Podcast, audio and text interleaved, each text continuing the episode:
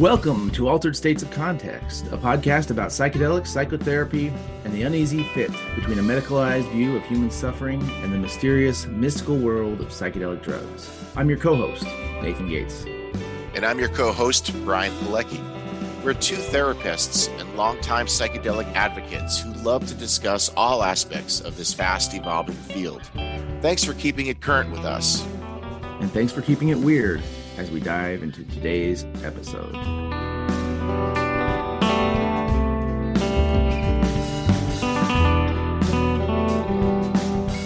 Christine Calvert is a licensed chemical dependency counselor and a certified holotropic breathwork facilitator.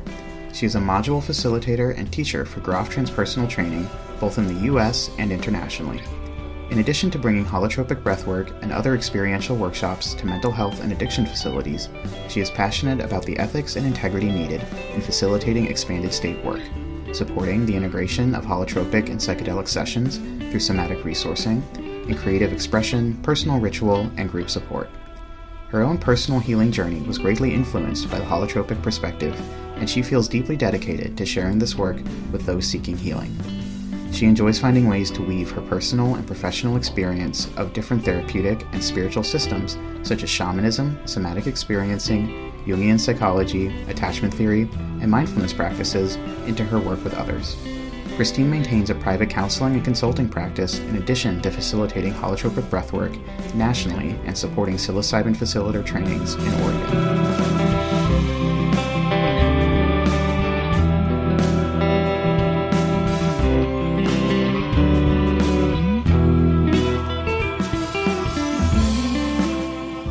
Everybody. Welcome to another episode of Altered States of Context.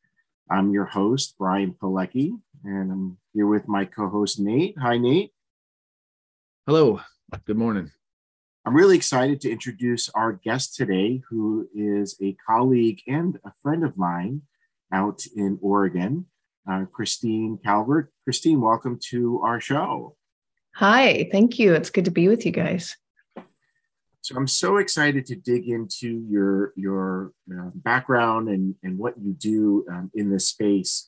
Um, but I thought maybe I'd ask you just to briefly introduce yourself to our, our listeners, just to give them a, a general sense of kind of who you are and what you're what you've been up to lately.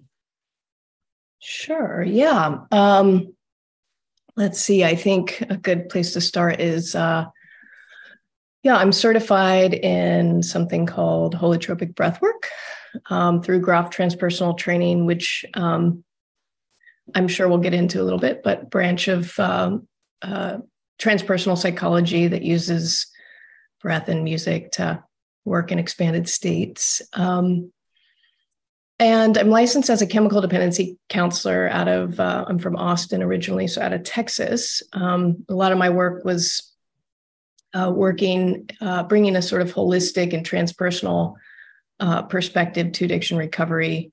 Um, and uh, yeah, also somatic experiencing is pretty uh, dense in my in my background as well. So, um, sort of uh, m- you know, mixing those things together is sort of my approach yeah, that's that. Thank you for thank you for sharing a bit about yourself, and um, I guess one one place to start would be to uh, to talk a little bit about maybe the history of holotropic breathwork. I imagine that for uh, many of our audience, they may not be familiar with what holotropic breathwork is. So maybe you can just kind of briefly describe you know what is what is that and, and, and how you know how is that developed and, and, why do we hear that in spaces that we uh, that we often talk about psychedelics?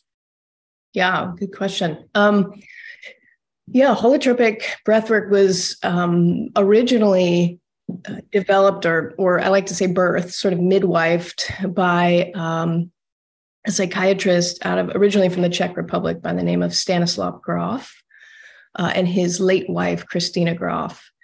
And um, it's been around for, I think we're going on about six decades. So the last 60 years, uh, this you know method has sort of existed and uh, it really came from uh, Stan's work, uh, using LSD in therapeutic settings. And so, as we all know, you know, when when LSD hit the streets, it became illegal to use in clinical settings, and so he had to stop his research, which was happening in, in the United States in the late 50s, early 60s. And uh, you know, he he's a really interesting individual in the sense that he really carries the sort of archetype of the mystic and the scientist. Yeah.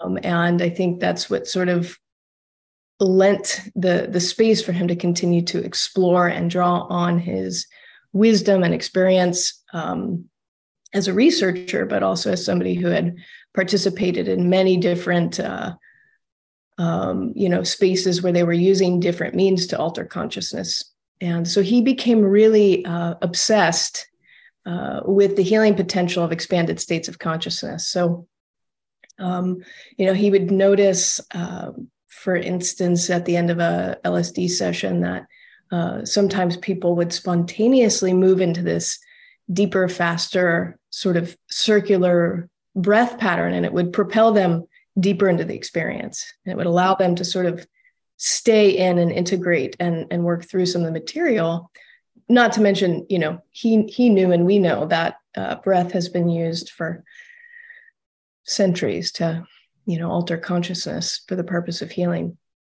so it was sort of an experiment in that sense of like oh this is this is what i'm seeing. And so through that they sort of birthed this this thing we know as holotropic breath work the music. We use a lot of uh, we use music that doesn't have any english language. Um, there's some like focused energy release work. But the the premise of it that is, I think, really relevant is um, essentially that we all have an inner healer. There's this inner wisdom that is, you know, sort of dr- moving the experience rather than it being uh, having anything to do with the facilitator. Um, and you know, back then that was a pretty novel concept. And so, um, you know, I think it's really relevant today. You know, we're start. So one of the the beautiful things is there was also an incredible setup of what you know we know as like set and setting. Mm-hmm. Not only was there a person doing the breath work session, but there was also somebody that was their sitter. Right. And then there were facilitators walking around the room. So it was a really beautiful um, set up to uh, really have a safe uh, and well-formed container to do you know deep work in so we're starting to hear you know one stan grof's name again because he he really was one of the the pioneers in consciousness research relevant to um, you know using things that uh, allow us to really explore the human psyche. And then and then holotropic breathwork was born from that as an alternative to psychedelics that do have the same uh, or similar potential to really uh, allow us to to go deep mm-hmm. um, and st- what he was seeing was that people were having just as deep of experiences with the holotropic breathwork as they were with psychedelics um, so that allowed him to essentially continue his research so yeah we're hearing it again because of this incredible re- renaissance that's happening you know his name in this work is sort of starting to uh, to be uh, to to be heard again mm-hmm. for a lot of people for the first time um i'm excited we i don't think we've talked about um stan Grof on, on not really on the on the program before but um yeah, and I'm sure you were at CIIS, so I'm sure he cast a very big shadow there. I went to Naropa, you know, uh, mm-hmm. in my um, undergrad, and um, he came and did a holotropic breath work workshop um, while I was there, and I got to meet that in one of my um, possessions. One of my prized possessions is his book LSD Psychotherapy, which uh, you know he I got to meet him and have his signature on it. So big big fan of, of of Stan Grof and his work and you know as you were talking to and you mentioned this um you know this inner healer uh inner healing intelligence and sometimes I hear people talking about that and kind of like in a dismissive sort of woo woo way which I think is sort of silly because it's extremely common sense you know um like if you cut yourself or pull a muscle right? Like it's not like like your body knows what to do. And I don't know why we would view it as somehow um, you know really out there to assume that if we have um, you know sort of uh, psychological wounding or uh, trauma or something like that that if we are able to create the correct conditions that our body won't you know our mind and body won't know what to do. It, to me i view it as, as, as basically the same process and, and extremely common sense not really woo woo or out there or, or pseudo spiritual or anything like that because um yeah it just that's what we do. You know if we have the right conditions we'll spontaneously heal because um we have that ability. Yes. Yes i agree. I actually use that same analogy a lot of the yeah the physical body having that capacity to self to self heal and yeah it's it it only makes sense that it would be the same for the the psyche. Mm-hmm. and i think that's what we've been able to see right? Whether it's through um through the portal of you know psychedelic medicine but also through the breath work. I mean it's incredible because it's this endogenous medicine. And that in and of itself uh you know is proof enough that we very much have the capacity mm-hmm. to heal, mm-hmm. given especially the right circumstances and the, the right set and setting. Yeah. You know, I'm curious, and I want to um, not, uh, I skepticism isn't the right word, but you know, I, I guess I'd like you to, to hear you talk more about the breath work. When I did the weekend, I mean, uh, my experience very much was like man, this would be a lot better if it was LSD. I didn't, you know, like in the weekend breath work, like I didn't quote like get there really. Um, I had like you know some mildly mildly interesting experience. Um, but it didn't seem to me, and I know other people, you know, have that experience. So I'm not I don't mean to um I'm not trying to be dismissive, just that, that my experience was definitely um underwhelming as far as that goes. Yeah yeah, I, have had a lot of those too. Um, yeah, it's a little, I mean, it's a little bit mysterious in that sense. And I kind of appreciate in some ways leaving it, you know, in the palm of the mystery because what's incredible is, you know, I've watched, you know, at this point, thousands of people and including uh, myself have a, such a diverse range of experiences. And um, I've come to really trust them. Um, you know, my first holotropic session was I, I went into it, heard an intro talk. I thought, this sounds like bullshit, you know. Um, but the second that music came on, my my psyche, something started to mobilize, and I, I ended up having one of the most profound experiences of my life. I was uh, 20 years old, and since then, I've had a, a range of experiences that, that, have moved from some of the most incredible, um, yeah, life changing, um, you know, relevant experiences to, you know, taking a really expensive nap. Um, and yeah, I, I I find that for some some people that have a lot of psychedelic experience, there's there's certainly one of two things. One is that um, it is underwhelming, right? There's a little bit of the the anticipation, maybe a little bit of expectation, sort of thing. Um, or two, it it actually really meets the it it meets the um, the sort of uh, like capacity to also have be as extraordinary as as something like LSD. Um, and I don't pretend to understand what determines that, but I I also like want to put a plug in for um, the subtle space, you know, and and our uh, sort of in at least you know for me and so many people I've I've talked to, there's there's often plenty, you know, happening. Um, and I think those of us that are used to being kicked over the threshold, where it's obvious and overt, are like, mm-hmm. you know, it's hard sometimes to uh, experience the subtlety uh, that's actually happening um, as we're as the body as the being as the psyche is like attempting to move past the threshold and maybe can't. And i think there's a lot of information in that space.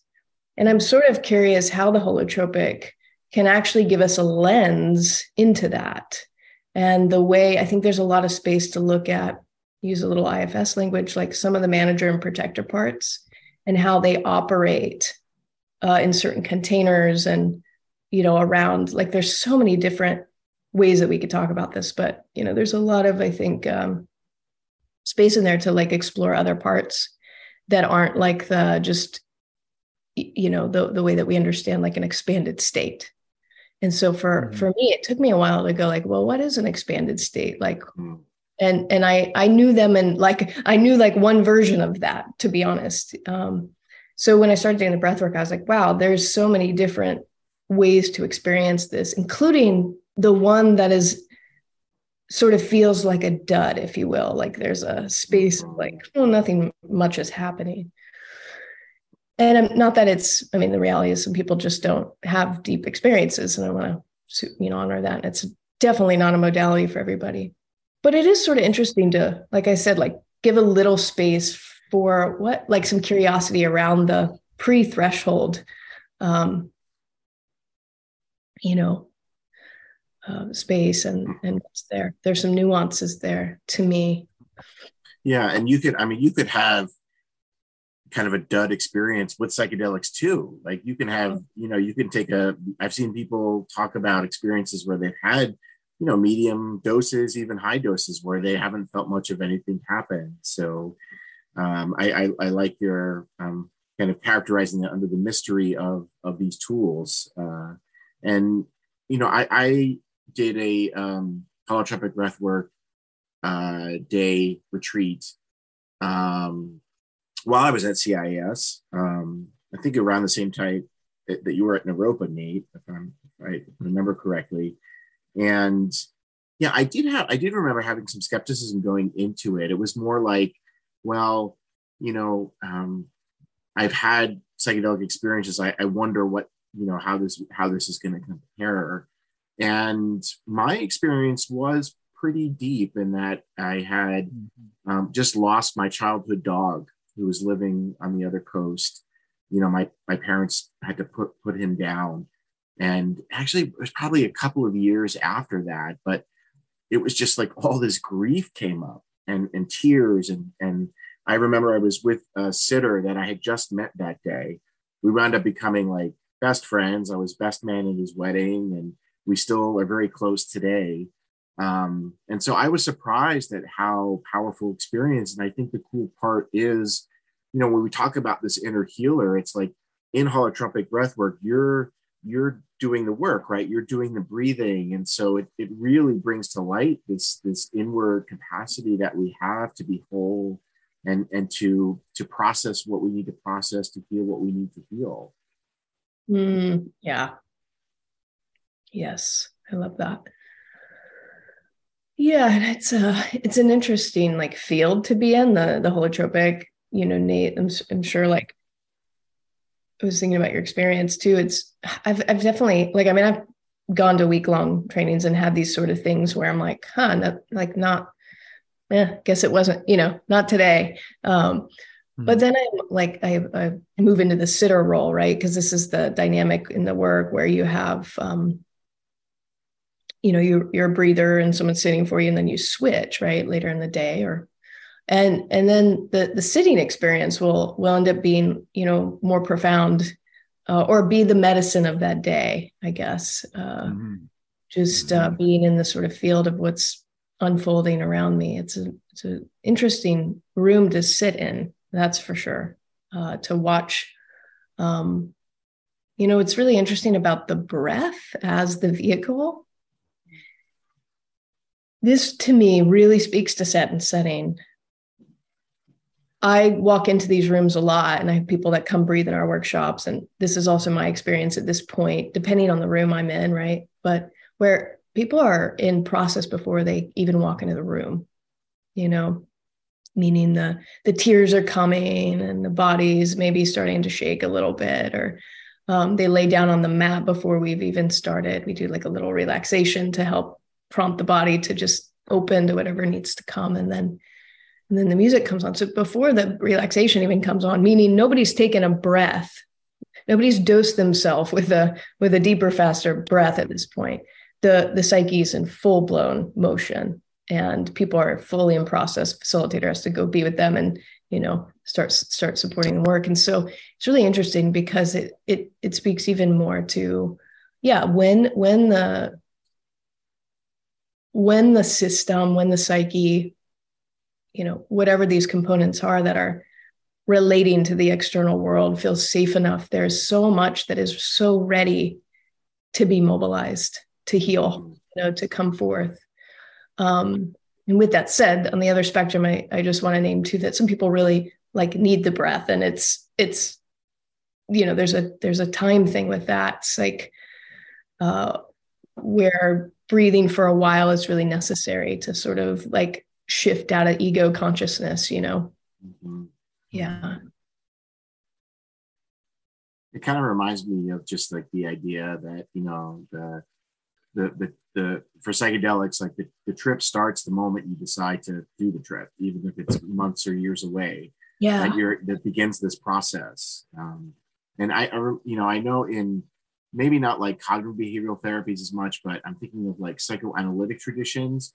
They talked about that as being part of the frame of therapy. That you would kind of like, you know, if you were seeing your analyst, you know, the couple of days before your therapy session, you might be thinking about what you're going to share stuff might be bubbling up that are is important to like look at and be curious about and uh and, and so you know i think there's there's there's that, that's not a brand new idea um and uh you know I, I think when we talk about psychedelics so much emphasis too much emphasis gets put into the the trip itself yes. as if that's the end all be all and um, you know, I like how you're kind of pointing to the process can begin even before the person doses, whether that's dosing with changing their breath or dosing by ingesting some substance.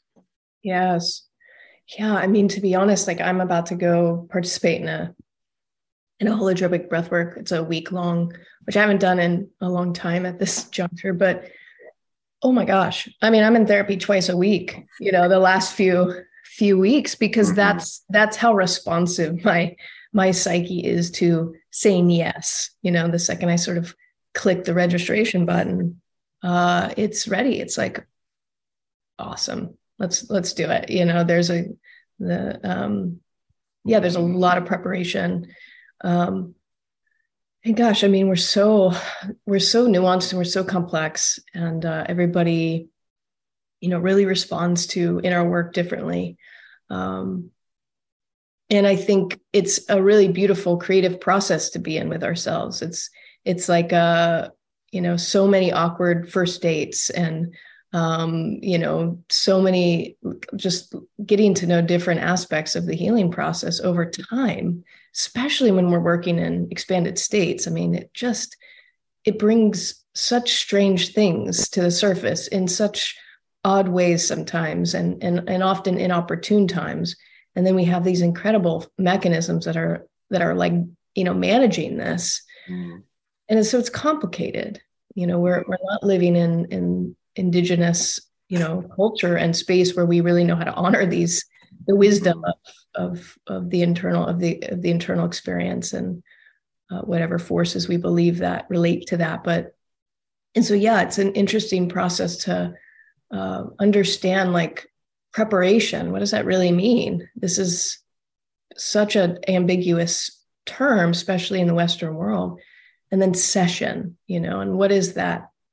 I feel like I've I've been in session for the last few weeks, you know, um, and then obviously integration, which I think as uh, you know as busy as we are and distracted and um, just westernized like we'll always be trying to unfold and unfurl that in a way that's you actually useful to us you know? Yeah it's um you know i i don't want to um i didn't mean to at the you know at the outset here uh you know cast myself in the role of the um super skeptic about it.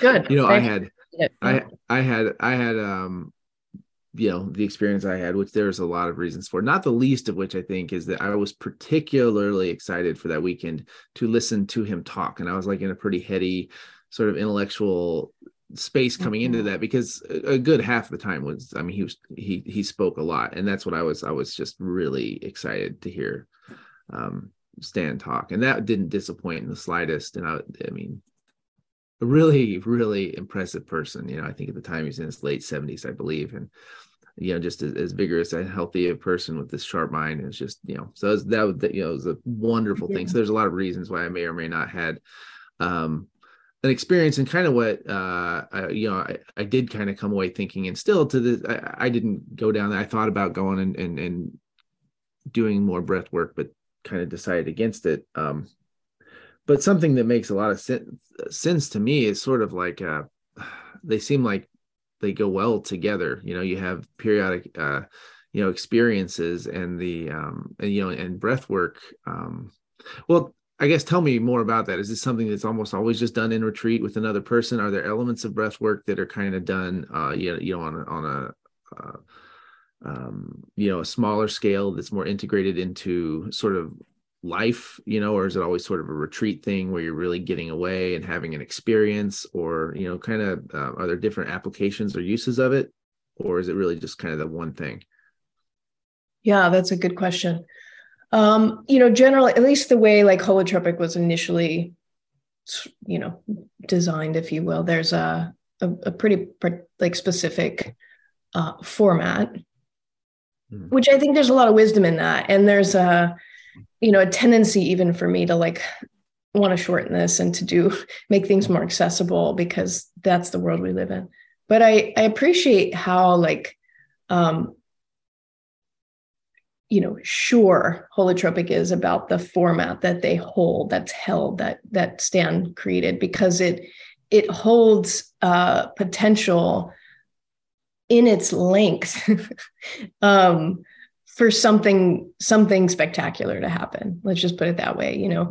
And what i mean by that is when i run a workshop here it's like a non-residential weekend thing or even a day long it will never be shorter than 10 hours.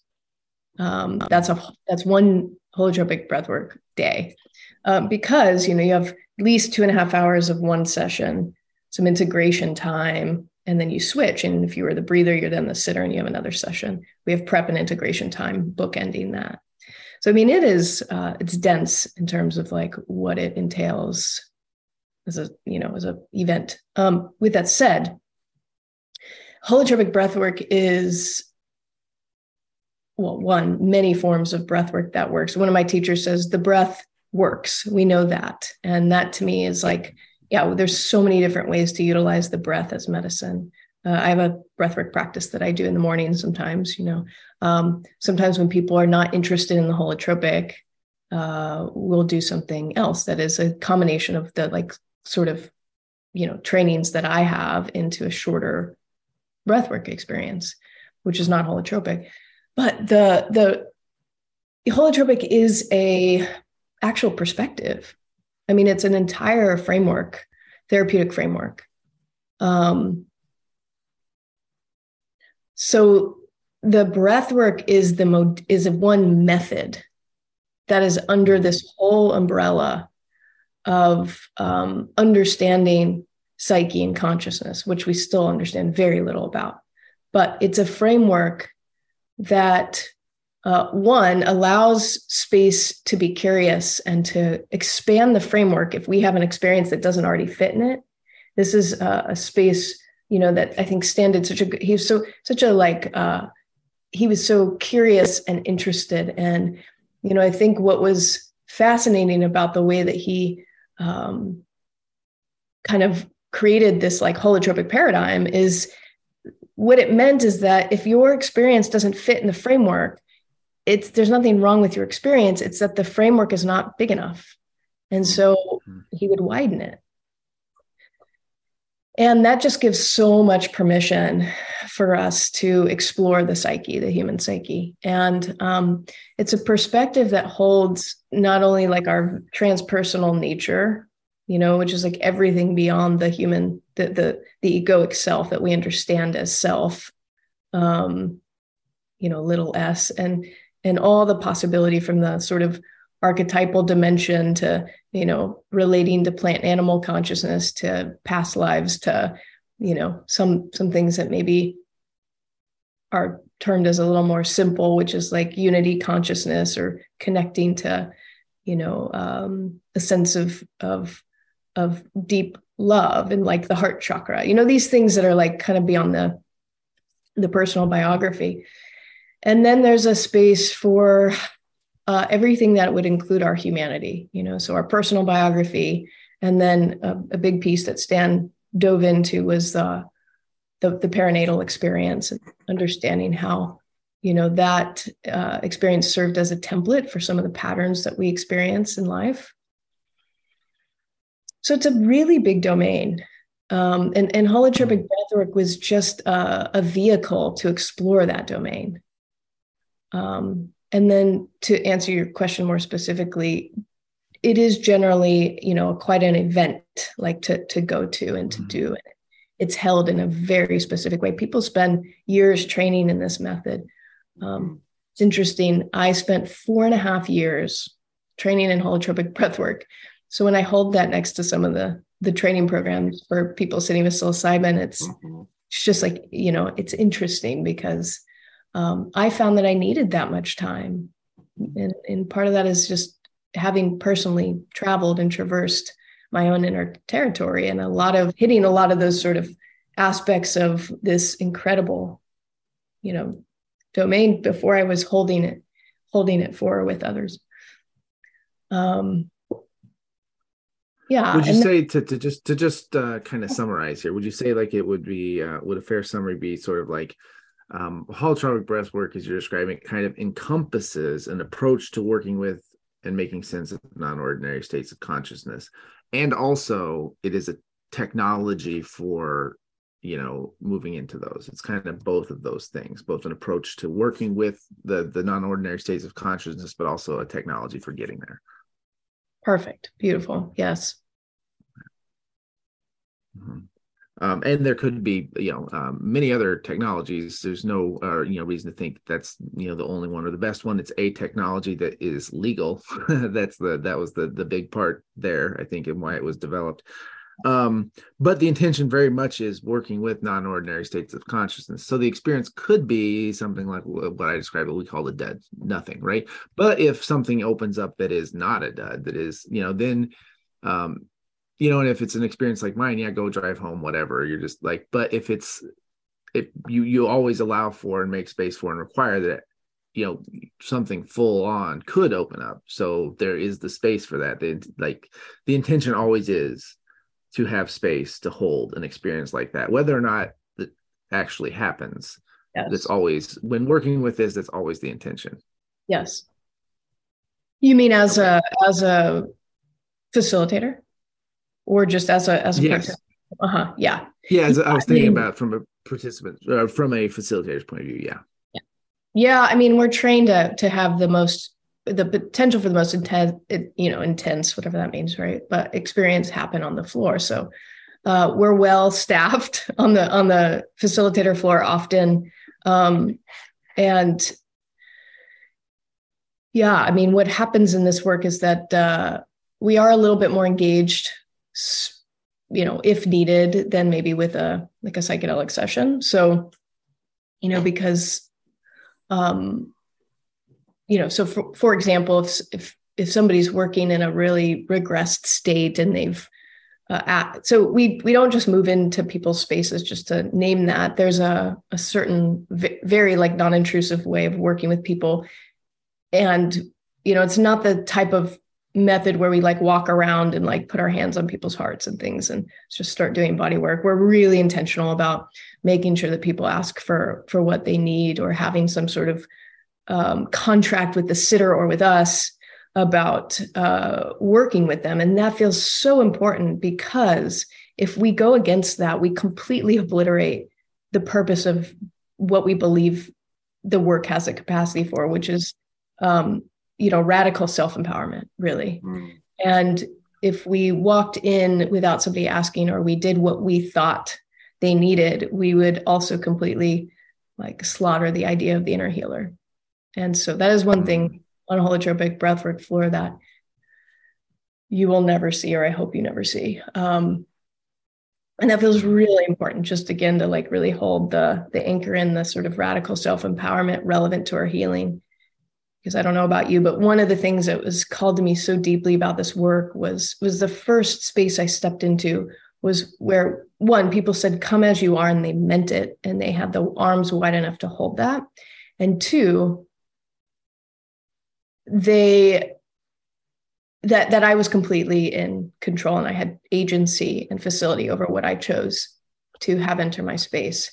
And I had given away so much power up to that point in my life you know so much power to teachers and healers and methods and you know um so it was really important. And and anytime i tried to like give my power away and give them you know the they would just hand it back. Like this was the this is this sort of uh, relationship in that work um with a lot of support so i forgot your original question nate or what we were where we were going with that but it's okay because i kind of would like to I'd love to dig into this a little bit more. Um, this so this idea of of agency in particular, you know, um, my work is, um, you know, I'm a psychotherapist um, uh, in a uh, just a private practice, um, pretty traditional format, um, and have been for many years now, and um, and you know i'm a person in the world um, and uh, as well. And um, the sense of agency is one that i you know I, I have been coming back to a whole lot you know and, and and people not exercising what ability they do have in their lives to make a difference and and you know and all the beliefs that go with that and, and you know and the and the challenge of helping someone who doesn't have a strong you know sense of of that to develop it. Um, and and so I just kind of want to dig in a little more to what you're talking about, and and and feel free too, because I think one of the things that would be cool to explore with this, um, is, you know, how that might relate to um, the birth uh, matrices um, that he talked about, because I always found that idea, you know, extremely powerful, and um, and, and, you know, kind of one of those things that that that you know it could raise a a skeptical eyebrow pretty easily. Um, for I think a lot of people would would would um, be pretty skeptical about that. I am at this point really not very skeptical about it because a it makes sense and b um, I've I've I've had that experience in um, you know in a psychedelic session before really really really intensely um, as fascinating transformative. Um, but i think there's a lot you know in that experience that relates to the agency you're discussing. And you know if you'd like to talk about that um yeah please. Yeah i mean this is i think this is probably the part that excites me the the most about you know this this work it psychedelic work too is that you know one it's it's so tender. I mean the the nuance of it too is so real in the sense that when we're holding space like this for people that are in such placing themselves in such vulnerable positions you know um, we have the capacity to support some of the most life-changing healing or the capacity to completely collaborate in re-traumatization you know? Um, and i don't mean to be so binary about that because i think there's a lot of nuances and the relational field is really complex and complicated. Um, but this is the reality is that like one you know i'm walking into that field with someone with a ton of stuff. It doesn't matter how much work i've done on myself like i'm walking in with my humanity and my need need or um, you know partial need for intimacy in my personal life not met or you know i think we're always walking in with with a lot of um, layers relevant to intimacy and connection and our need to be be useful. And you know there's so much wrapped up you know around the need to be um what does it mean to be a facilitator right? And the ways in which we relate to that archetype within ourselves or teacher. And um so the nuances in which we are already walking in with our crap is there. And and then whatever's happening in the field you know and, and or with somebody else and the way in which we are engaging in it. And there's instantly instantly a sort of synastry that's happening. Um, and we can only hope that we're sort of clean enough or aware enough that there's actually something healing about that synastry you know and not and not something harmful. But you know one of the the i mean let's see there's a lot of different directions to go with that but yeah one so go ahead i can i can see you leaning in. Go for it. Oh well i'm very interested in what you're saying. That story popped into my mind and maybe underline yeah. uh, this this too. So it was when my son my first son he was um oh boy 18 months maybe uh, I can't remember exactly, but he was verbal, but barely. You know what I mean? Like he he had words. Um, and when my wife was pregnant, she had, um, you know, she did the whole, you know, you know, birthing uh, from within. You know, Ina May Gaskin, um, uh, natural childbirth, all of this, and so she'd made a cast of her belly, you know, and then that, and that was sitting on her dresser, and next to that was like a picture that she had made of a pregnant belly, like it was art that she had done you know, while she was pregnant and anticipating the birth experience. And we were with she and I and Quinn were, and he was asking, he pointed at it and he got, you know, and um and he was looking at it and um looks at the picture and looks at and I swear this is this happened. Um, and then he said, Oh, cold, tight, tight, cold. And he started saying these things. And Emily and I were just like freak, like, what, what is happening? Because he described these experiences that would have been birth experiences like like it was just extremely clear to us that he was describing an experience and he was 18 you know 18 months old. And so and of course he doesn't remember that now you know brains developed whatnot but um but he did. And so that to me reinforced the idea that I already kind of uh, believe, but that there is an imprint that's left through that experience. Mm-hmm. You know that, that that that that's a template type experience that whether you're consciously aware of it or not, it's an experience you had that shapes your subsequent perception of the world and the the the the sort of threats the world presents and the and the way you respond to them and the way you respond to challenges and and your ability to meet those challenges is sort of shaped by um, an experience that I witnessed that I saw that my son at 18 months had something that we would call a memory about that experience because there was no other. I mean, it was just like really tight and cold. And we weren't asking him. This was completely un. He was just asking questions and talking. We weren't prompting him. We didn't throw those words out there. He just oh. spontaneously described it. it was. Emily about lost our minds. We were both standing there like freaking out. Like that is one of the craziest things I've ever seen in my life. Wow. I love that story.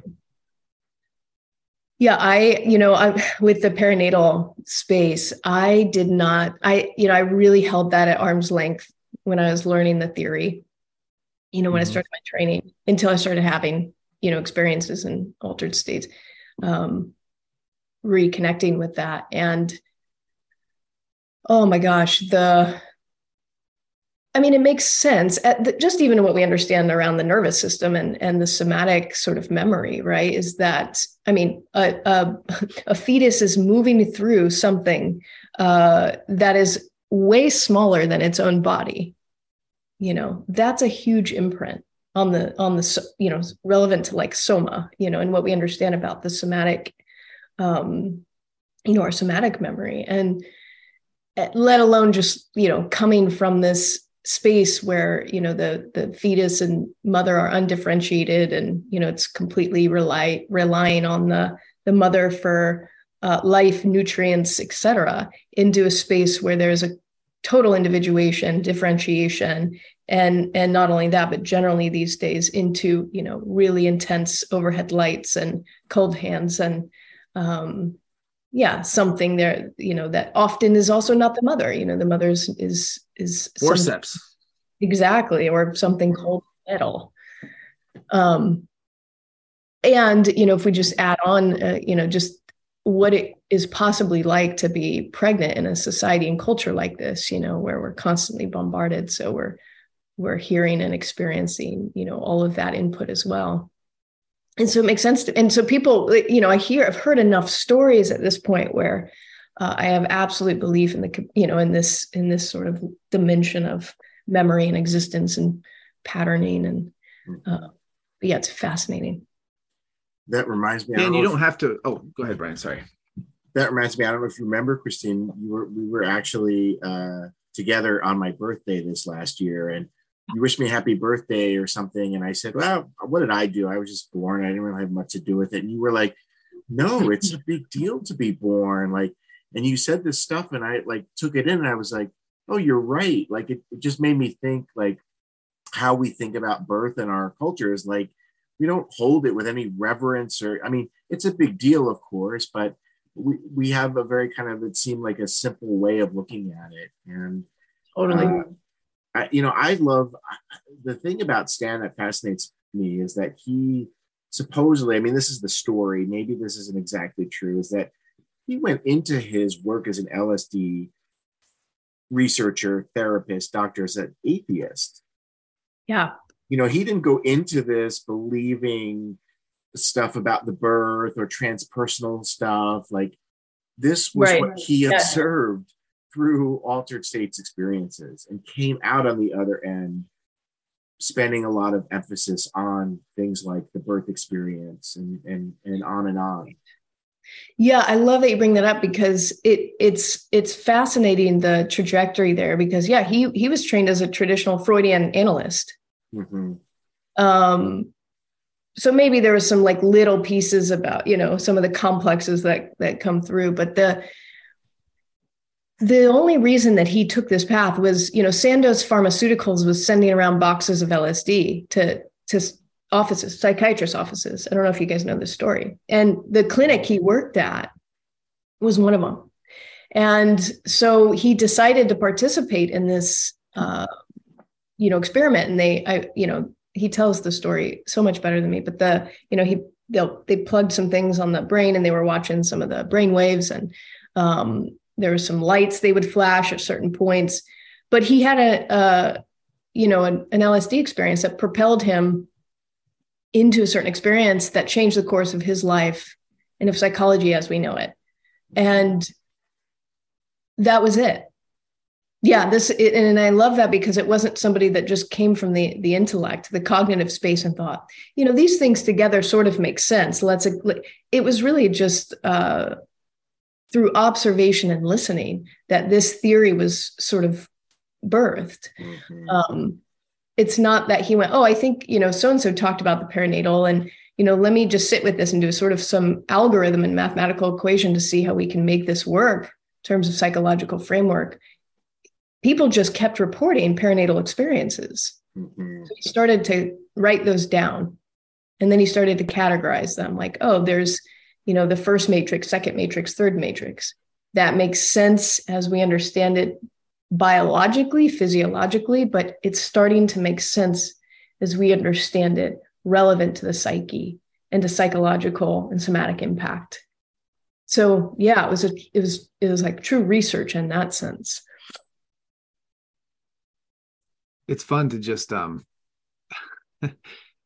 take a step back and appreciate like uh you know like the experience you're describing of just getting a box in the mail or of of, of Hofmann's initial discovery of uh L, you know lsd and just put yourself in that situation and just think of the sheer um just madness of the whole thing. Like just what a wild thing to just you know be you know kind of have just a traditional psychiatric practice or psychiatric research institute and then you get this thing in the mail and you do it and you're like oh well everything's different now and just like it's just it, I, I just love the the thought of, of that or um just how unprepared you know everyone must have been for this to just sort of like fall out of the sky almost Mm-hmm.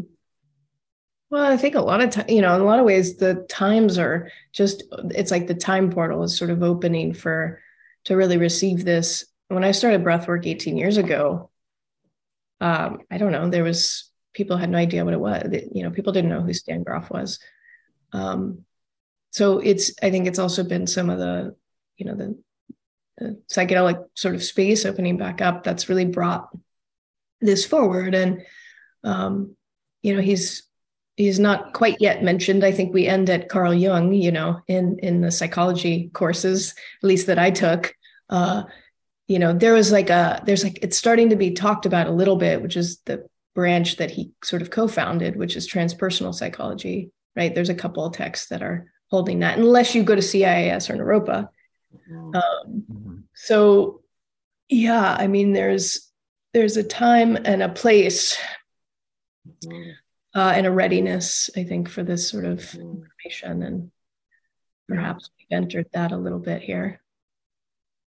So you've had a lot of experience leading holotropic breathwork retreats and facilitating experiences. I, am curious if you could describe. Uh, I know this is probably a very big question, um, but who are the kinds of people who are seeking out holotropic breath work, and who do you see this as a good fit for?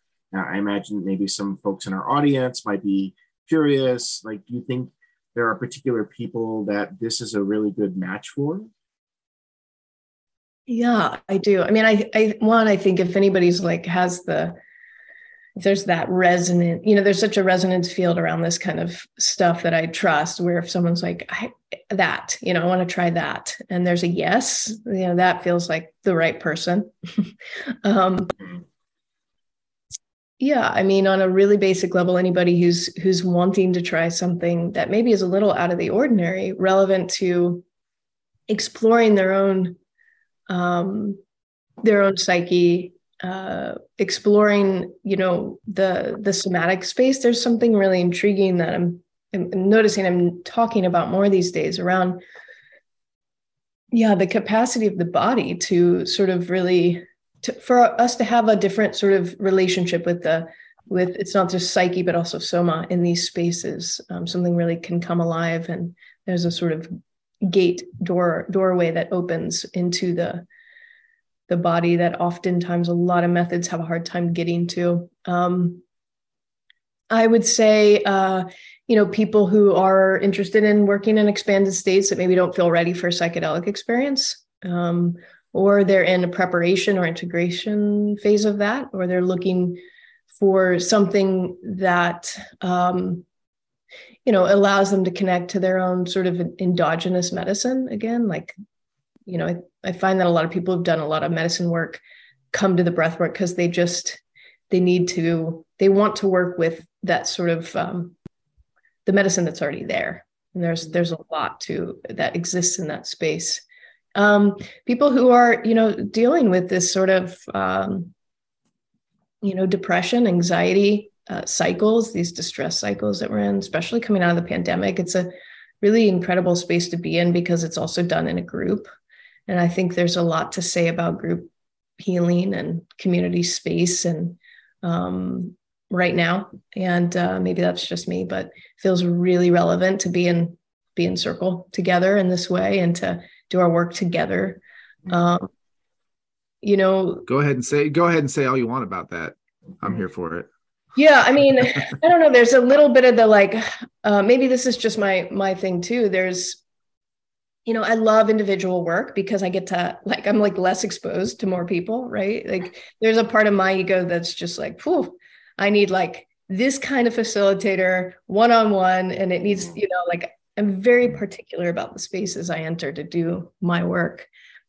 However, um, yeah i mean this is uh, the the the group space the, the space that group or community um, containers offer i think will never you know first of all like sort of bypass and and traverse the and or just sort of obliterate the the like a little bit of the narcissism that we have and wanting to heal alone and in our own spaces and do our own inner work you know there's which i'm very much in that camp too. I i love like i said i love individual space but to come into community um, and to heal is so incredible because one i think we give each other so much permission.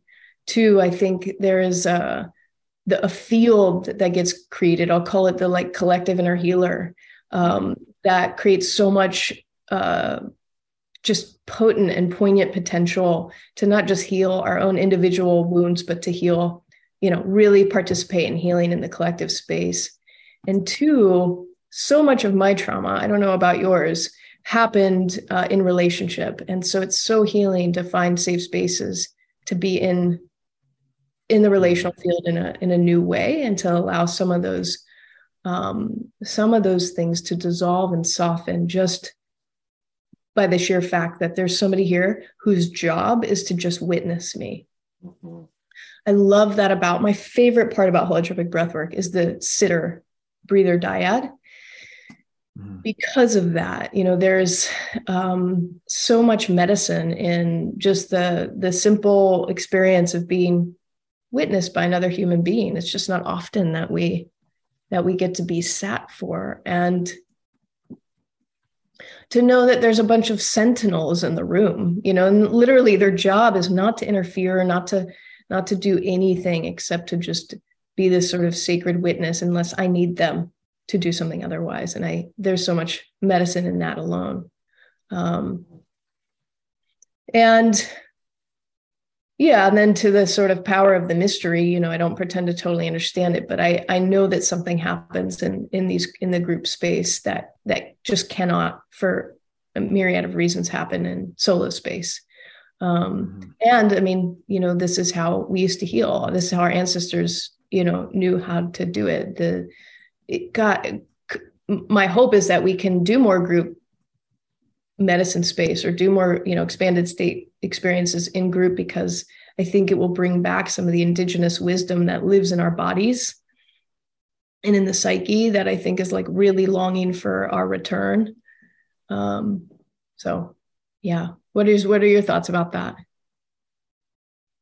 Agreement. But also um you know also i guess i would add in just i think um almost uh, uh it's a more sociological viewpoint you know where you know whereas you know the society and you know in which we live is um you know term people like i think it's atomized you know people are, are spread out separated you know everything um, by and large, um, we meet our own needs through, uh, you know, it's mediated by um, consumption, consumerism. You know, um, you know, we buy what we need. Um, you know, we earn money. Uh, you know, it's all it's it's, this uh, ultra um, individualistic and you know dependent on sort of centralized everything. and fundamentally, we're social creatures who are meant to be interdependent and depend on one another uh, for our for our needs, be it emotional, uh, physical, physiological, and I think we're sort of trained out of that by the social structure in which we live. And I think that you know, group powerful, deep group experiences like that. You know, there's obvious there's the healing experience uh, on a psychological level, but I just also think there's the sort of like I don't know if you even want to call it counter programming or just this sense of you know interconnection and understanding of what that means. You know uh, what interdependence really means. I guess. Yeah, I feel like we've lost that as a temp, like a you know template in our our being. It's like we can talk about it intellectually, but I don't know that like it's you know our ecosystem, as you said, is so siloed so it's so yeah, mm-hmm. I, I really support group space. And and to be honest, it's it's actually hard for me. It's hard for me as a mm-hmm. participant. I I mean, there's so much, so many edges that come up around that, which is exactly why I know that it's useful and healing and relevant, but it's it's hard. Yeah, and I yeah, I, I agree with with all of this about the value of groups and you know, I get it. Some people that might not be the right decision for them at the point that they're at, and that's okay. It's not like groups are always better. Sometimes, you know, doing one-on-one work is is what's needed. Um, but there's, you know, one, one thing I wanted to ask you about, given your interest in the mystery, given your, you know, your respect for the unknown here, given your work in the, uh, you know, the somatic realm, the nonverbal realm, I wanted to ask about how you think about or how you might have been trained to think about the role of music in altered states experiences. And, you know, that's a big part of the setting of a group ceremony is having, you know, particular kind of music to facilitate the the cultivation of an altered states experience. And, you know, so much what we know about music is that it, um, you know, it kind of lights up parts of the brain that have to do with um, you know like uh, like emotional processing and it was like maybe the foundation of language was making sounds and making movements to kind of communicate with one another and kind of gets below our you know or can be helpful in getting below our, our the level of intellectualization and ideas and beliefs and, and accessing some more of this kind of felt sense so i'm just curious to hear you talk a little bit about music Mm, yeah, I love that. I mean, in a lot of ways, Brian, you probably know more about this than me. Just relevant just based on what you just said but i to me it's like the language of vibration right and and to allow us um an opportunity to return to that mm-hmm. um and i think there's uh there's a way that we use like the music particularly in the holotropic that on like a surface level is just evocative emotionally mm-hmm. does that make sense like that's probably the the most like the the surface layer that we understand is like well there's this music that if anybody who is like has any contact with you know their emotions would would feel something if they listen to this mm-hmm. um, so it's yeah on one level we sort of talk about it like well the music's really evocative. It's it's an evocative sort of boat that's supporting the experience and everybody has a really different reaction you know to different songs. Someone will say, you know, that song just allowed me to to um, tap into the deep well of grief, and then somebody next to them is, uh, I don't know, floating in the sunbeams with with Buddha. You know, it's having a total mystical experience, and then somebody else over there is like. That just, you know, uh, I couldn't stand that piece of music. So it's interesting how everybody's um, can can experience a song differently. So there's, yeah, the evocative nature of sound and instrumentation. And then to me, there's this thing that happens underneath that, again, is, as you said, sort of the the the, the mysterious um, like ocean of sound that uh, allows for waves and and other like vibration and frequency to happen and touch maybe the vibration or frequency of something that's also existing in our being and to awaken that and to allow uh, space for emergence or exploration. Um, and then too yeah like you said you know we we use a lot of language at least here in the us you know we try to be cognizant that people from different lineages are coming into the space but you know we don't use English words. One, the English language is not the most vibrationally like like the frequency of our language is to me a little bit lower, but we use a lot of indigenous music and uh, really grateful for that and what was created um, from that um, from that space because it's it is it one it doesn't allow us you know to collapse things into a narrative by hearing language that we know mm-hmm. um, and engaging the, the cognition, but mm-hmm. two, it, it allows for us, I think, to return, to return and to remember something that in our everyday consciousness we can't, and in our everyday verbiage and you know um,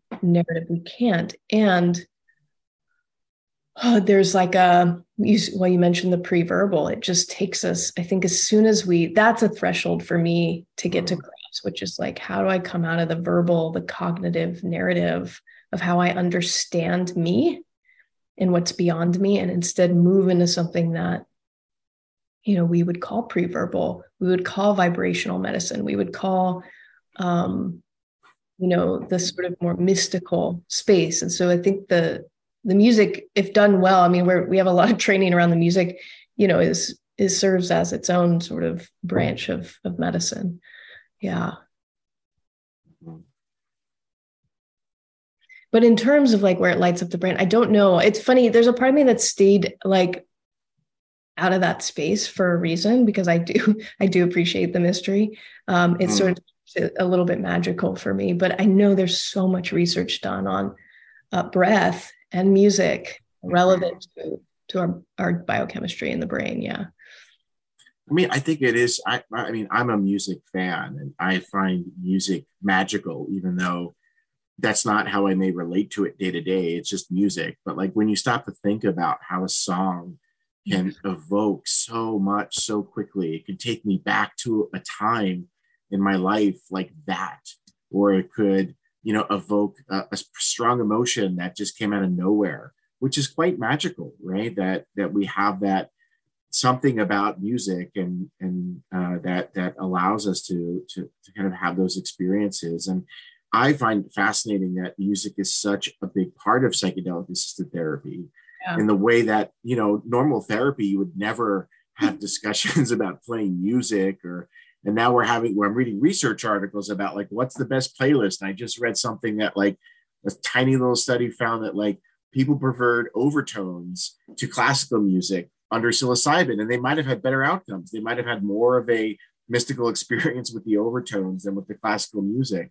So i just find the idea of like um, you know moving beyond the, the, the linguistic the rational into these more um, other other um, ways of communicating and being with our ourselves uh, you know just is really interesting to me. Yes me too. Yeah it's really really really really a fascinating um, space. And again like the way that we're all reacting differently is mm-hmm. relevant. That tells me uh, you know there's something about whatever the music is carrying that that is relevant to also what we're carrying and how those things are interacting and relating and I think it's important to to to really be mindful too with this um, that we don't know what we don't know about it at all. Um, I, you know, I think it's so. I, I, mean, I think it's obvious to to all of us. I think you know, you know, most people who have sort of any kind of experience in this domain, just I mean, how powerful it is. Um, but I, I mean, I just think yeah we don't know what we don't know and i don't know that we will necessarily get there. I, I am fond of saying you know you can be uh, you know uh, really uh, involved in this work and you can be um, really interested in, in you know non-ordinary states of consciousness and all of that and you don't have to care at all about anything remotely resembling brain research like that's okay. You don't need to. Mm-hmm. um, uh, that's w- one way of understanding um, it's a way that people get into and can maybe be useful in some ways but certainly it's only one way of talking about what's going on and i'm personally pretty skeptical that it is going to end up being that useful at all but um, you know maybe.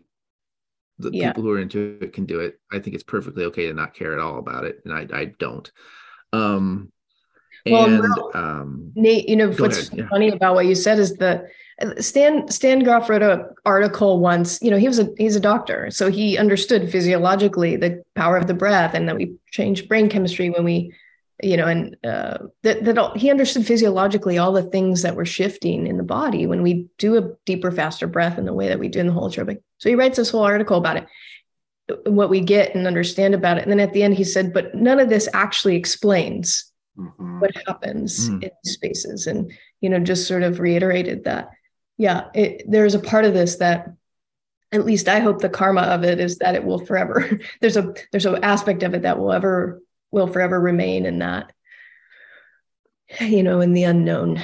Mm-hmm. we can't categorize into, into a paper, research paper that at the yeah. end mm-hmm. we get some of it and then we go and and still yeah palm of the mystery yeah there's a humility i think in, in kind of how you're framing that and i think a lot of times the neuroscience can be presented with with maybe a tone of arrogance or, or kind of a like a domineering dominating kind of vibe to it like we're, we're going to just figure this out and reduce it to a bunch of chemicals and, um, yes yeah. You know, one thing you said earlier, Christine, that I wanted to go back to um, was in your role of facilitator, um, you described what sounded to me like a pretty strong ethic around not being intrusive, around you know respecting the person's process, uh, their inner healing intelligence, being very self-aware as to what your own stuff is and how it's being activated and that when you're in that role that you're not you know responding to your needs as opposed to what the the people that you're working with need from you. And you know in the context of we're at this tipping point where psychedelic assisted therapy is you know about to break out um, you know, I think it's such an important part of the conversation that anyone who wants to facilitate altered states experiences, um, you know, really needs to hear this this ethic and and how important it is in working with somebody in a vulnerable state of mind uh, to to be um, you know very attuned to these things that you're describing. And so um, you know I, I, I wanted to ask like what when you when you know given your training as a holotropic uh, breathwork facilitator you, you said you spent four and a half years maybe doing that formal training and has you know done your own work. And when you look at other you know when you look at psychedelic assisted therapy about to be you know we have it in oregon we have psilocybin facilitator training we have mdma training just coming you know coming down the line. Like what what do you see happening in those spaces? And do you have concerns about maybe not as much of that ethic being emphasized? Um, or do you see that it's being talked about and feel comforted that we're we're including that kind of training when we are bringing on board a new generation of facilitators and therapists hmm.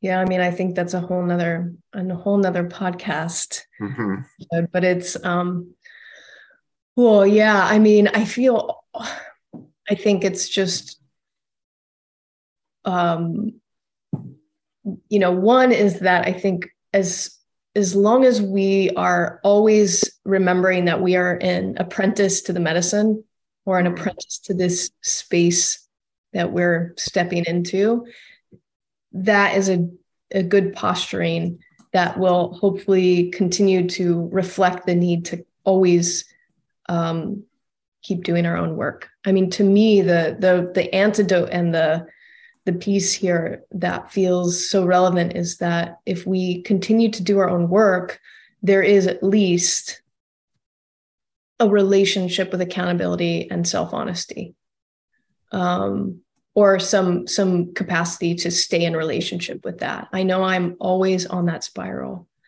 um, of coming and going, losing and remembering uh, the need to uh, be really honest with myself about what I'm bringing into a space. I have a practice that I do every time I walk into a um, a breath work, and um, I write down everything that I'm am consciously aware that I'm bringing into the space. Hmm. And I will. It's generally pages long, if I'm honest. Right, like there's so much of me that is existing in that moment, and um, it's just really helpful to get into right relationship with what's happening in my body you know around my need for intimacy and connection uh, around my need to be um, affirmed or validated in the space as facilitator teacher or space holder. Um, you know where's my am i being nourished in in my own relationships in my own community spaces? Like am i tired? You know like have i mm-hmm. properly eaten that morning? And um yeah is the pain the chronic pain in my neck you know lit up this morning? Like am i walking in with any sort of um like just like body limitations? And um you know because the way that i that i see a lot of us being trained is like um okay don't touch learn wheel of consent you know who are you touching for? And that's it. And it's just not enough training. It's just not enough I, I think you know the reality is training around touch and, and just holding you know even non-touch space is just this ongoing unfolding. And i think if we're just teaching that that's at least enough of a of an opening to allow us the to know that oh we're never going to get this thing down. And it's our job to continue to to uh to be accountable you know to the ongoing unfurling of what this means to hold space for somebody. I think the word facilitator is even a little bit off to me. Like if, if i'm get really like particular about this like the the role of facil i'm not facilitating a whole lot here right? Mm-hmm. like i i think like the the sort of sitter the support is or the word support is more accurate in the sense that like i am here to support you your journey with the medicine um or in this case, you know, with breathwork, the the inner wisdom. And um, I hope that I don't get in the way of that. Mm. You know, one of my teachers used to say, the the facilitator is the most important person in the room and not important at all mm. to hold that paradox requires a shit ton amount of, of work on ourselves to rem- really remember that and sit in the tension of that because i think if we can sit in the tension it reminds me of carl jung's like tension the opposites like oh i'm so important and i'm not important at all there's a third energy that can come through that can be the guiding force and principle in that space and um, you know, another thing one of my uh, teachers used to say was, you know, people heal not because of us, but in spite of us. And, you know, he was being like dramatic about it, but it's true. It's like, um, let's remember our position here. You know, let's remember our position here that we are in like a deep bow always to what is happening within this person and not about how we are creating the space for that obviously you know yeah when we do our work and we do our training and we show up in a really good way i think there's something to like to be proud of there i don't want to like completely dismiss the facilitator but because i i feel like i know my own ego and my own narcissism i have to be like really dramatic about the fact that i might not be that important in the space mm. always because my ego is like always looking for something to grab onto that makes me the most important person in a space. Mm-hmm. Um, and so that's the work. It's like, what would it look like if we just all got really honest about that, you know? Um, because there's a there's a humility that comes too and just saying like I, I don't know let's see let's see what happens here. And my job is not to understand exactly how to do this support this this thing that you need in this moment. But the reality is your body will show me. Mm-hmm. if i'm really attuned to the inner wisdom or i'm going to talk about breathwork for a second but to me it's the same in medicine space um, in psychedelic space. If i really am attuned or or let me say this this thing that we say like trust the medicine and we say trust the inner healer if we really mean that, it's because we've done enough of our own work that we really trust that inside of ourselves. And that will that's what gets to show up in the space is that when something's arising for somebody, there's not a need to effort to understand how to intervene. Because if we trust the medicine or we trust the inner, inner healer, that's exactly the thing that we're following, and it will show us all that we need. And so it allows us to, to me, to stay in right relationship in that as a support you know we're the support staff to the inner wisdom essentially. Um, and i think yeah i mean the reality is there's nothing in nine months that will ever teach you know these are the the length of training psilocybin trainers like that will never that would never be enough for me to understand how to be in right relationship with the ethics of holding an expanded state space for people. So my hope is that we understand that as a very like a, a baseline a thin layer that we have to hmm. continue to add on to over and over and over again and that we've received enough of our own work and and have been held in enough spaces to know what ethical touch feels like to know what ethical space holding feels like and to understand that it's a very nuanced and complex relational field that we're stepping into hmm. um, so yeah you know you said the word uh, yeah you said the word um and it is it, we are you know we are talking about something very very paradoxical here because um like and this holds i think uh, for psychotherapy almost everything that you said um holds for the practice of psychotherapy as well um in my experience. Um and there's this you know sense of um like I think somebody who is a skilled, you know, facilitator or a skilled therapist or you know whatever your role you're playing, that person can be extremely skilled, and being skilled does matter. I think a great deal, right? And it's also I hear what you're saying, and, and you know, and you're saying you're you're saying in kind of an exaggerated way because it's important to uh is vital um to be humble and understand you know sort of like the source or where the work's coming from or the locus of control of what is happening and it's not in you. Um, so it, it is this paradoxical balance between yeah the the the better you know the more uh, you know intensely focused you are the more aware you are of your own process the more experience you have the more knowledge and wisdom the more skilled you'll be and and and and you know the better you'll be and that that makes a difference. Um but also it doesn't make a difference because in the yeah in this paradoxical way it doesn't make a difference because of how fabulous you are right? Like it's not like this like i'm going to go in there because i'm so fabulous and i'm going to make this difference but there is something in the demeanor of how you carry yourself and how you work that makes a difference and that that takes a very long subtle time to uh, develop um,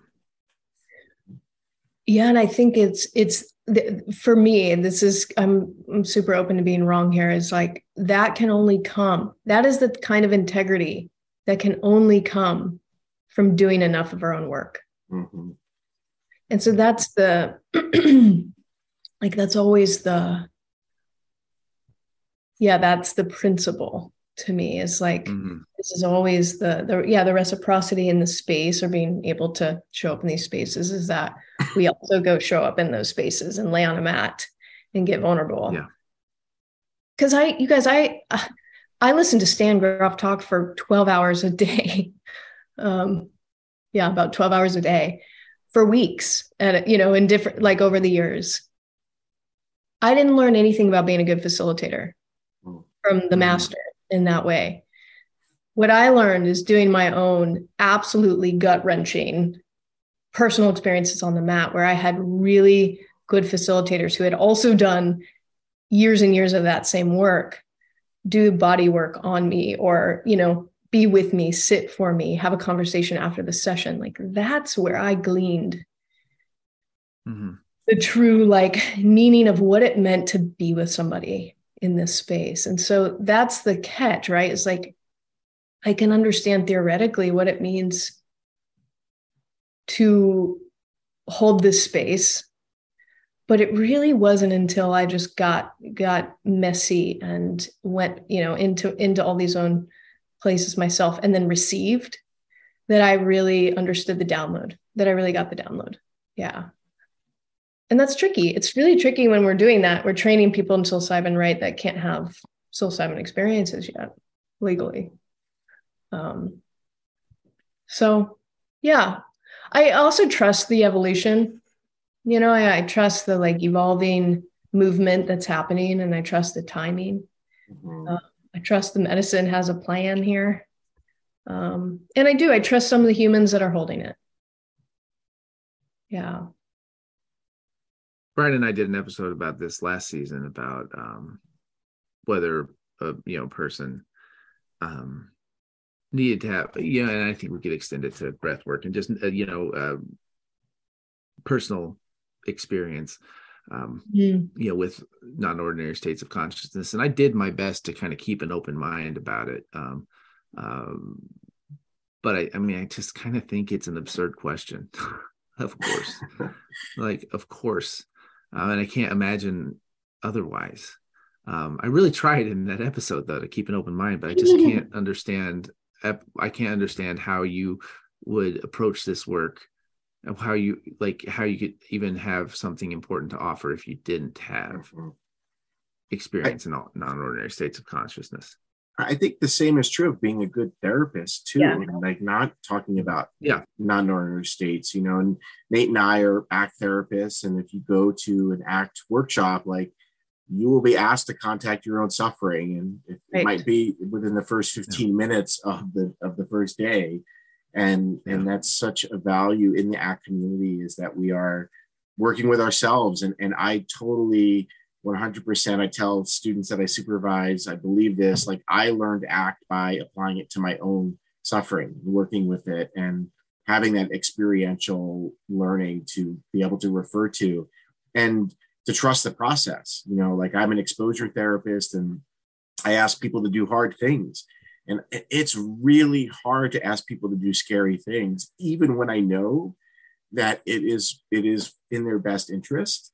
Um and i you know and so like i've got i've you know it feels like i'm only able to confidently ask people to go to these hard places because i've i've done you know i've i've done that myself. And um I, i'm really happy that we're we're kind of landing on that as, a, as an important message. Uh, i know it's something that does get talked about uh, a decent amount, I think, and but I don't think can be talked about enough. Yeah, I mean, talk about vibrational medicine, right? Like in the sense that, or the vibrational web we live in and exist in. I don't know about you guys, but I I know my body will tell me, my system will tell me if I'm sitting in front of somebody that's wanting, you know, that I'm trying to do work with that hasn't been there themselves, mm. my stuff just won't come up. Mm. I've sat in sessions doing expanded state work where my body my my psyche knows exactly what is capable of being held here mm. and um, i don't necessarily realize that in the moment but when things come through that i would have never imagined like that i didn't even know existed in me that are some of the deepest you know d- darkest aspects of my being that stuff came up when i was held by somebody who had also been there. Mm-hmm. period. I mean, that's the field we're sort of working in too. Psychedelics. Well, isn't that the danger? Right? Isn't that the hmm. da- danger of psychedelics too? Is that that stuff is going to come up? It's going to come up anyway. Regardless, yeah. regardless, of whether the person there is capable of holding it, it's just going to come exactly. up. Well, and I think that's the. Yeah, I also I I, it, I think it will, and I I want to like. There's a part of me that wants to say I want to trust. I really want to trust the the, the psyche a little bit too in that like it may come up but it i've been in spaces where that's happened and there was a part of me that was like nope. Not here. Mm-hmm. which is not helpful. It's it's really dangerous. My system took a hit for that right? Um so yeah i think it does speak to the need and yeah it's uh that's the apprenticeship too brian like what you were talking about to me. It's like the that we are always you know whatever training we're doing we're doing our own we're really doing our own work and being in constant willingness to see are are we in right relationship? Are we doing enough? Do i you know do i really trust the medicine or am i just saying that as a thing to throw over this experience that i actually have absolutely you know no idea of what to do here you know do i trust this in because I've, I've watched you know i've traversed so many different places in relationship with it too? Or am i just sort of throwing that out because i think that um you know as a sort of a bypass mechanism? I've i've done i mean there's times where i've seen that happen where people are like oh just trust the medicine but they don't actually really hold and you know and, and embody what that means. And then i've had people say that where every fiber of my being knows that that's true that they trust it and it's just mm-hmm. interesting to consider and be curious about you know the spaces we walk into and where we're holding and i actually you know i hate to say it but i think it's important to experience space where where we can identify like oh i think i'm not feeling very safe here mm-hmm.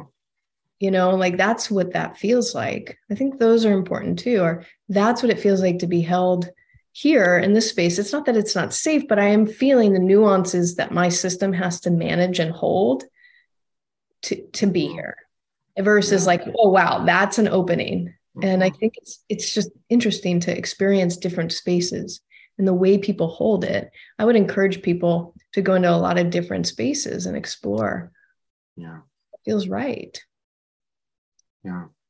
Well, thank you for yeah, thank thanks for for saying that. Maybe that would be a good good place for us to end today. And um, yeah, I just really want to thank you, Christine, for being willing to come on. And um, you know, I think it's an act of generosity to share your your time and your uh, your experience. And I hope that you've gotten some of our viewers or listeners excited about breath work. And we'll put some um, resources in our show notes for folks to check it out and see if it's something you might be interested in exploring further but yeah, just really wanted to say how grateful I am for for your time and your integrity and humility and and what you bring to the space, Christine. Mm, thank you, thank you both so much. Yeah, it was great to chat with you today. I'd, I'd like to add too that I that um I appreciate the um you know there's something in the you know you've been I think you said something like 18 years, which I thought about. It's like that would have been almost exactly the same year that I probably would have gone to a Stan's workshop. Like it's about right then. Um, but just doing this work um, over time, and I think right now, and, and, and we talk to a lot of great, really fantastic people on the podcast, and you know, and have discussions all over the place about this stuff. But I think there's something in the conversation about psychedelics right now that feels so um, I don't know how to put it exactly, but like um, maybe manic. that might be what I'm trying to say, or you know, because you know it's happening so fast and everybody's excited about the research and the science and the this and mm. the that and you know what i appreciate about this co- uh, conversation is just grounded in you know uh, mm-hmm. you've just sort of been plugging away doing the same work for about 20 years now um, uh, it's sort of the energy I feel too, you know, just kind of like I shifted into a psychotherapy practice and I'm very interested mm-hmm. in psychedelics, but it's just like, you know, there's something about like just doing the work yeah. over time and not being caught up in like the latest like exciting like what's happening and what does this mean and how is this going to change everything i mean you know i assume yeah. you i mean i know i feel that but like uh, i appreciate that in this conversation very much just somebody plugging away doing the work and um, kind of having that perspective mm, thank you yeah thanks for that reflection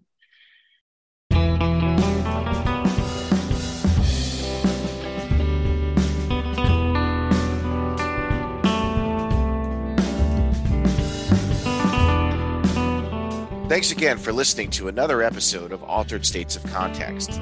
If you haven't already, please sign up for our newsletter by going to alteredstatesofcontext.com. You'll also find information there about where to find us on social media, including Facebook, Twitter, and Instagram. Your listening means a lot to us, and we'd love to hear from you. Until next time, have a great trip.